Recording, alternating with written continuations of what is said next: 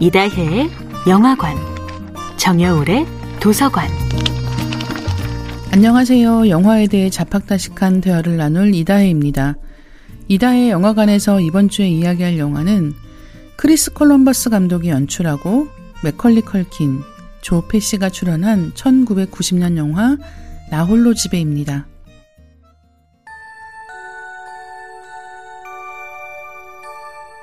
해마다 크리스마스 시즌이 되면 TV에서 틀어주는 영화가 있습니다. 반복해서 보고 또 봐도 매번 깔깔거리며 웃게 되는 영화인데요. 해리포터와 마법사의 돌을 연출하기도 한 크리스 콜럼버스 감독의 나홀로 집에입니다.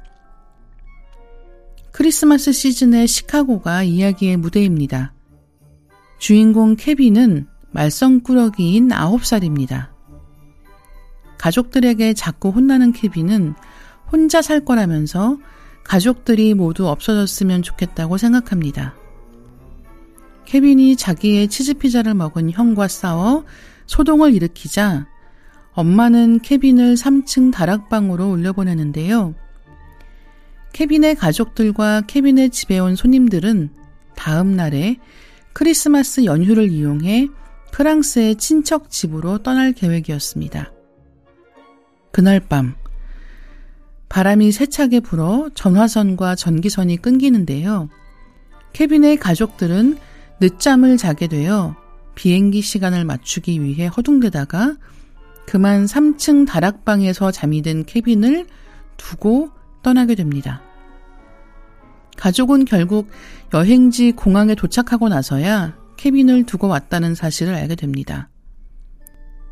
케빈의 엄마는 케빈이 걱정되어 집으로 돌아갈 비행기표를 사기 위해 안간힘을 쓰지만 연말 연휴 기간이라 빈 좌석이 없습니다.